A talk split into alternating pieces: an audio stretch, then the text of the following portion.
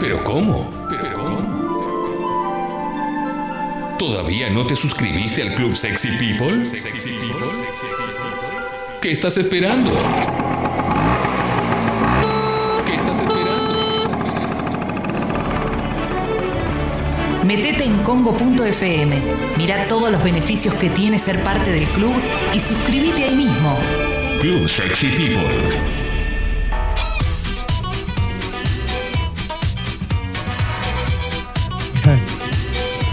11 y 34. Eh, llegó el momento de hablar con el querido Julián Díaz. Julián, Eh, puto. siempre en Zoom los mejores planos los tiene Julián Díaz. Hola Juli. Hola Clemente. Hola, piba. ¿Qué hacen, chiques? ¿Cómo están? Muy buen día. Contemos Julián una Piga. cosa. Ayer hablé por teléfono con Julián Díaz y Julián Díaz me hablaba por teléfono y se lo escuchaba. Se escuchaba el crepitar de su, de su chimenea y música clásica de fondo. O sea, estaba ahí de tocarse mientras hablaba conmigo. ¿eh? Impresionante. Insisto que ese es un imaginario norteamericano que los, de, de que los violadores y todo eso escuchan música clásica. No, por favor, simplemente no caigamos en los lugares comunes. Rafa feliz escucha cumpleaños, la puta madre, boludo. Gracias, Ah, Juli. Te quiero, te quiero contar que lo primero que hice con 36 años, o sea, a las 12 y 5, lo primero que hice fue servirme un vasito de Vermú de la Fuerza porque quería empezar bien. Qué lindo, qué lindo. Bueno, estar en ese momento presente, Alexis. Gracias por esa creación. Mucho Sí. orgullo, mucho orgullo. Che, Bermuda Fuerza también. eh, ayer Paloma hizo un risotto y, le, y lo condimentó con Bermuda Fuerza también. Usó Bermuda Fuerza y quedó Muy bien. Sí, con el Hay, hay que tener cuidado. Con, el vermú se usa históricamente para cocinar los vermú. De hecho, muchas recetas de, de pan dulce eh, o muchas recetas de, de arroz suelen llevar. Bueno, está vinculado con el tema que vamos a hablar ahora, porque los vermú siempre tienen un gran contenido de, de aromáticos, de especias, de, de hierbas, que, que pueden hacer muy buenos aportes. Siempre lo mejor es cocinar con los vermú que no sean tan dulces, eh, como es el caso de la fuerza, o los vermú secos, porque van a hacer aportes sin, sin eh, endulzarte tanto el plato, salvo que estés haciendo algo dulce como un pan dulce, justamente. Claro. Valga la aclaración. Bien. Bueno, hoy vamos a hablar de algo que es espectacular, que es hermoso, que a mí me emociona mucho que hables de esto, Juli. Así que ni siquiera lo presento. Presentalo vos porque te lo mereces. Eh, muchas gracias. Eh, fue, estoy últimamente recibiendo bastantes propuestas de oyentes para columnas, y este es el caso de Pedro y Olga, que eh, me propusieron que hablemos de especies, y es un tema que, creo que muy pocas veces hemos tocado, porque es un tema muy amplio, y es un tema por, por el que podríamos hacer muchas columnas, porque es un tema de los más difíciles o, digamos, de más amplio espectro, porque hay infinidad de especies, o digamos, dentro de lo que consideramos el mundo de las especies, eh, hay muchísimas variantes por cada región o por cada tipo de cocina, que van desde las más eh, tradicionales, como es el típico caso del curry, pero que, bueno, ahí es donde nos damos cuenta que, por un lado, en Argentina tenemos muy poca costumbre del uso de especies. Y por otro lado, que eh, somos muy ignorantes de- del tema especies. ¿Por qué? Porque cuando uno en general, por ejemplo, dice curry, piensa en un sabor y hay tantos curries como cantidad de especias. No sé, es, es- es absolutamente inabarcable. Eh, entonces hay como una, una, una cantidad de información que está bueno empezar a organizar en la cabeza para también en función de lo que solés cocinar y lo que te suele gustar, saber para qué lado puedes empezar a ir. ¿Te puedo frenar ahí un segundo? Entonces, eh, muy brevemente, ¿qué es un curry? Porque a mí me pasó Esa al principio, creía. Claro, al principio yo pensaba que era una especie particular y después me, me- me di cuenta que no, que no, no es eso, ¿no? No. Curry significa exactamente una mezcla de especias. Eh, ¿Y qué significan especias? Significan condimentos eh, de origen vegetal, en general secos, pero que después aceptan variaciones, porque por ejemplo los curries aceptan la incorporación de, muchos, eh, de muchas hierbas frescas o de Sí. ajíes, de chiles. Entonces en sí curry significa mezcla eh, y esa mezcla puede significar un montón de cosas. Puede ser más picante, más dulce, más aromático, más fresco.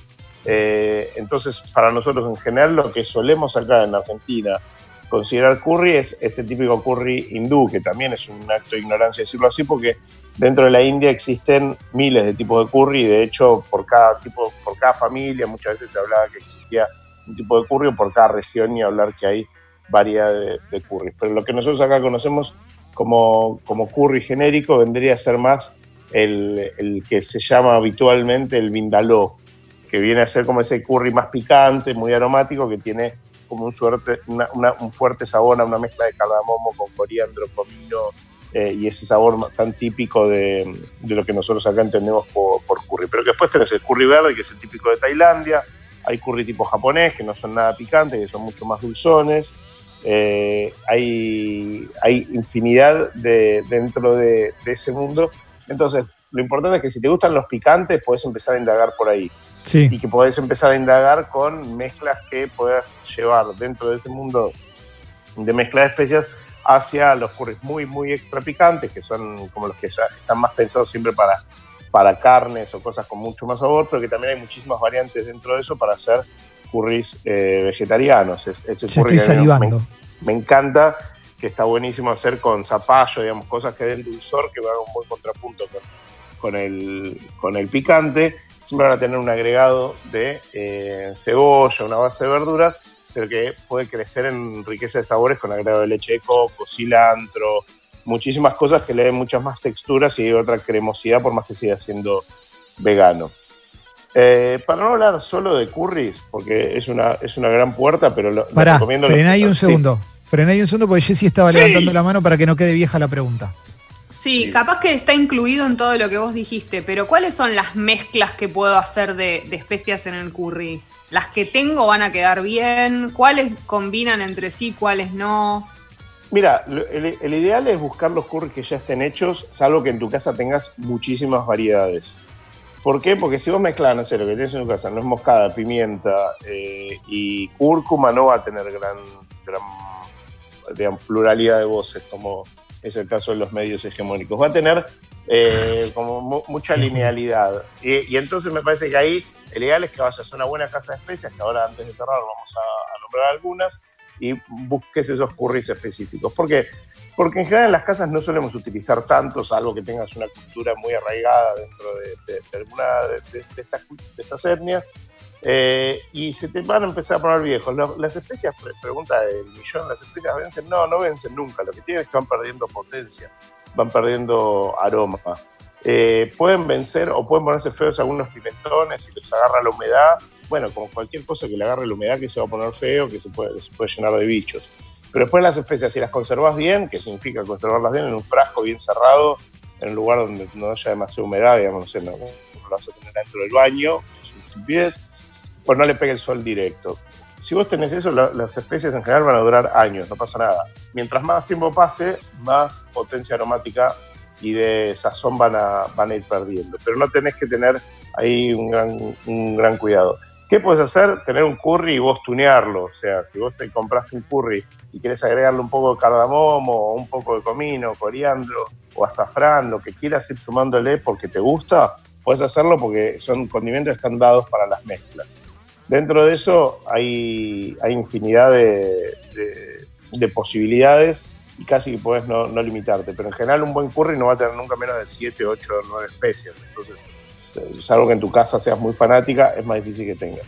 Si vas a comprar curries, eh, fíjate, no caer en el lugar común del curry de, de- de supermercado, eh, porque si te gusta mucho el tema, vale la pena que, eh, que indagues un poco más y vayas o al Gato Negro o a Polti o a digamos, los lugares que, que ahora podemos mencionar, que tienen muchas más variedades y que vas a poder encontrar como también mayor diversidad y que también puedes comprar cosas para agregarle.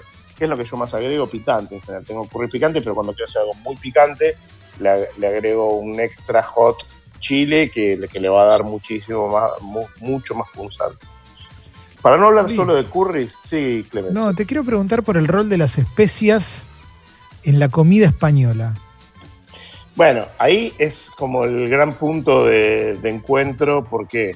Porque la, la cocina mediterránea en sí está más basada en los productos frescos y eh, hay poco, pocas especias que sean originarias del norte del Mediterráneo, o sea, de toda Europa. Pero básicamente ahí está el anís, la mostaza y alguna más que me estoy olvidando, pero son pocas. Pero cuando, con las invasiones moras, que me encanta seguir llamándolo así, eh, o sea, hace unos mil años, eh, con, con toda la entrada del mundo árabe la, la fusión de culturas, que sea en la arquitectura, en la música, en el arte en general, entran las, las, eh, las especias a, a la península ibérica y se empiezan a distribuir por toda Europa. El uso de especias está documentado desde hace más de 10.000 años, porque siempre se utilizaron como, como plantas para, para cocinar. Eh, y el uso, por ejemplo, del azafrán, que es como el gran punto de la, de la cocina española, es claramente de origen eh, del norte de África. Eh, el principal país productor, cerca del 90% de, del azafrán del mundo se produce en Irán, eh, pero que llegó a España por ahí, de ahí se fue distribuyendo a todo el resto de Europa, es fundamental. ¿Por qué? Porque es donde tenemos este encuentro de culturas que casi todo después va, va saliendo de ahí. En la gastronomía, muchísimas de, la- de de las mezclas de, de la gastronomía tienen que ver con eso. El pimentón es el otro gran punto de la, de la gastronomía española, que es simplemente un tipo de ají molido, puede ser dulce o picante, que tiene denominaciones de origen, significa eso que para los españoles hay como tipos de pimentón eh, muy, muy específicos que en Argentina siempre se importaron por la importante presencia, pero para que se den una idea de lo absurdo que es, por ejemplo, eh, España en un año, tenía por acá el dato, que me- estos datos que a mí me divierten, que no le interesan a nadie, España en un año produce, por ejemplo, para hacer un kilo de azafrán necesitas 250.000 flores.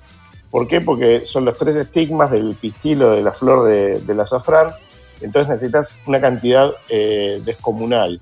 Pero está tan truchada la producción del azafrán en el mundo que España en un año puede producir eh, 3.000 kilos, creo que era, ¿Qué, qué Eh, significa truchada, Juli? que se estira o que se compra azafrán de otro lado, se estira con eh, mezclas de cúrcuma o pimentón, cosas que tengan colores similares y se hacen capsulitas. El azafrán bueno es muy caro, vale cerca de 5.000 euros el kilo hoy en día, pero para que te des una idea, España produ- produjo en un año 1.500 kilos y exportó 190.000 kilos. O sea que se lo estira con de todo, con azafrán comprado en otro lado o con mezcla de cúrcuma, que es lo que se le suele poner en, el típico azafrán de, digamos, de- de supermercado en nuestro país. Y en, ese, en esa truchada perdes un montón de sabor, pero bueno, obviamente tiene que ver con un tema de economía. Los azafranes buenos son los azafranes en hebras, es el azafrán que no puedes truchar, o a lo sumo se puede truchar la, se puede agregar otra hebra, pero que en general son mucho más difíciles porque al no tener la cosa del, del polvito molido, eh, es, más, es mucho más fácil detectar que sea un, un azafrán genuino. El azafrán es muy fácil de usar, se utiliza en millones de platos, millones de preparaciones, se usar para postres, se puede usar obviamente para lo más típico para los arroces, porque tiñe todo y tiene un perfume muy, muy espectacular. Si les copa el azafrán es un camino de Sí. ida porque vale mucha plata, pero sin duda es que vale la pena. Acá. Alexis tenía una pregunta, Juli, antes, ¿eh? antes de seguir avanzando. Yo intento Juli. no ver la pantalla porque me empiezan a poner fotos y videos. No, No, no, estamos eh. tranquilos. Estamos tranquilos, por favor. No saben las cosas que me hace esta gente. ¿Qué? Eh, hablando de especias, ¿no? Yo te voy a lo más básico de todo, ¿no? Si yo quiero vamos. innovar un poquito en una, en una salsa fileto, en un adobo de pizza, ¿viste? Cosas como simples, ¿con qué puedo...? Digo, se puede hacer cualquier cosa, pero alguna especie así que saques de la galera y que me digas, bueno, esta, esta Mira, hay tres grandes pilares en, la gastronomía argentina de especias, que es eh, el ají molido, el pimentón y el comino, que es lo que lleva una empanada, por ejemplo, en distintas proporciones, pero eso es lo que lleva y eso es lo que tendría que haber siempre en toda casa, porque es lo que te permite tunear desde una empanada de verdura un pastel de carne eh, o cualquier eh, base de salsa o guiso. Lo que está bueno para mí para las salsas, para, lo- para los, más para los trucos, es la- los italianos del sur son los que tienden a, a especiar mucho más por la influencia de África, por supuesto. Eh, en el norte suele, suele especiarse mucho menos. La comida picante en Italia, por ejemplo, es la, la cocina del sur. Y que también las salsas de tomate suelen tener más condimento, como por ejemplo clavo de olor, semillas de anís. Eh, yo estoy muy fanatizado con la semilla de anís. Para mí la semilla de anís es algo muy barato, muy fácil. No, perdón, de anís no, de, de hinojo. Pero que, bueno, es parecida porque es esa cosa muy, muy eh, digamos, anisada, muy fresca. Pero que va perfecto en casi cualquier preparación. Digo, va muy bien en una salsa de, tomate para una pasta, una polenta, o también si vas a hacer un pollito al horno y querés que tenga como ese toque mucho más fresco. Es mucho más sutil que, que el anís, que, la- que el anís estrellado, y eh, lo puedes moler o usar entero apenas tostado. Y eso para mí ahí tenés como una base muy, muy buena de especias, donde vos en tu alacena tenés ya tres, cuatro cositas, pero que las vas a usar seguido. Está bueno usarlas seguido para que no se te vayan poniendo viejardas. Lo otro que se usa mucho en, en nuestro país es la nuez moscada, que eh, es como de las más mitológicas de todas las especias, porque la nuez moscada... Para el puré me gusta. Claro, para el puré, para la salsa blanca, para eh, cualquier cosa que hagas tipo croqueta, para una pascualina, o sea, también, digamos, va muy bien con todo lo blanco, con el mundo papa o salsa blanca o crema, y va muy bien también con el mundo espinaca, va muy bien con, toda la, cosa verdosa. Es la más mitológica, decía, porque es la que eh, en grandes cantidades tiene efectos psicoactivos, entonces se solía utilizar en las cárceles o digamos, en, los lugares de reclusión para, para darse vuelta como una media eh, haciéndote, digamos, tenía como el mito de que si te comes una nuez moscada te, pones, te puedes morir, eh, que cualquier eh, farmacéutico que nos esté escuchando va a poder dar fe de lo que estoy diciendo. Pero la nuez moscada se usa en muy pequeñas proporciones, rayada con un rallador bien, bien finito y da un aroma espectacular. Se usaba también mucho en, a principios del siglo XX en nuestro país para la repostería, para los dulces, porque tiene también como especie un aroma muy, muy dulzón, que cuando los hacen más cantidad es muy invasivo y hay que tener mucho cuidado. La otra que se utiliza muchísimo también para dulce, casi exclusivamente, es la vainilla, que viene de una chaucha. La mayoría de las esencias son artificiales, lo recomendable es, son las esencias naturales. Si no quieres comprar la chaucha, pues la chaucha es muy cara y hay esencias naturales. En Argentina, la chaucha de vainilla. Está la de Rafael Cano, que es la del Castillo, que es una de las mejores para mí dentro de las líneas de, esencias naturales y que también es importador de especies y que lo van a encontrar un montón de lados, que no tiene tanto tienda a la calle, pero que eh, tiene como un, sinfín de, productos importados y nacionales de muy alta calidad. Te quería preguntar, no, no sé si qué, qué, papel juegan, pero en el último tiempo se puso muy de moda la cocina coreana. Sí te veo, estás esperando que te haga un chiste y no te lo voy a hacer porque te respeto mucho. porque te veo ahí ya, viste, ya te veo picante, te pusiste las especias encima tuyo, estás sazonado. Pero si la cocina, la cocina coreana trabaja con especias, trabaja con algún tipo de alimento. Bien. En realidad nuestra cocina es de las que menos usa especias. En todo el resto de América Latina y en casi todo el mundo se utilizan muchísimo más las especias. La cocina coreana está basada eh, muchos picantes, usan mucho el, la, la gochujang, que es un tipo de salsa que, se hace con como una pasta que a su vez se usa para preparar otras cosas, eh, que se hace con una base de chiles eh, y que va, a tener como siempre como ese sabor también de la, la, cocina coreana, está muy basada en el sésamo también, el aceite de sésamo o el sésamo fresco. y que también va a tener siempre en esa mezcla el, el sabor típico de la, de la cocina coreana. Juli, perdón que te interrumpa, pero ¿dónde conseguimos aceite de sésamo? Aceite de sésamo en el barrio chino, en muchísimos supermercados, hoy en día en casi todas las dietéticas. Es un producto que se popularizó muchísimo. Mal usado es una porquería porque es muy invasivo. Se usa de gotas, no se usa para freír o para. No, vas a hacerte una milanesa con aceite de sésamo, pues te morirías del, pues tiene un sabor muy fuerte eh, pero que en muy pequeñas cantidades está buenísimo. Los coreanos sobre todo lo utilizan para, para marinar carnes o verduras, eh, lo dejan ahí un largo rato y después eso lo usas para cocinar, entonces toma el sabor, ese sabor muy característico del sésamo, que, tiene muchísima después em, participación en el resultado final.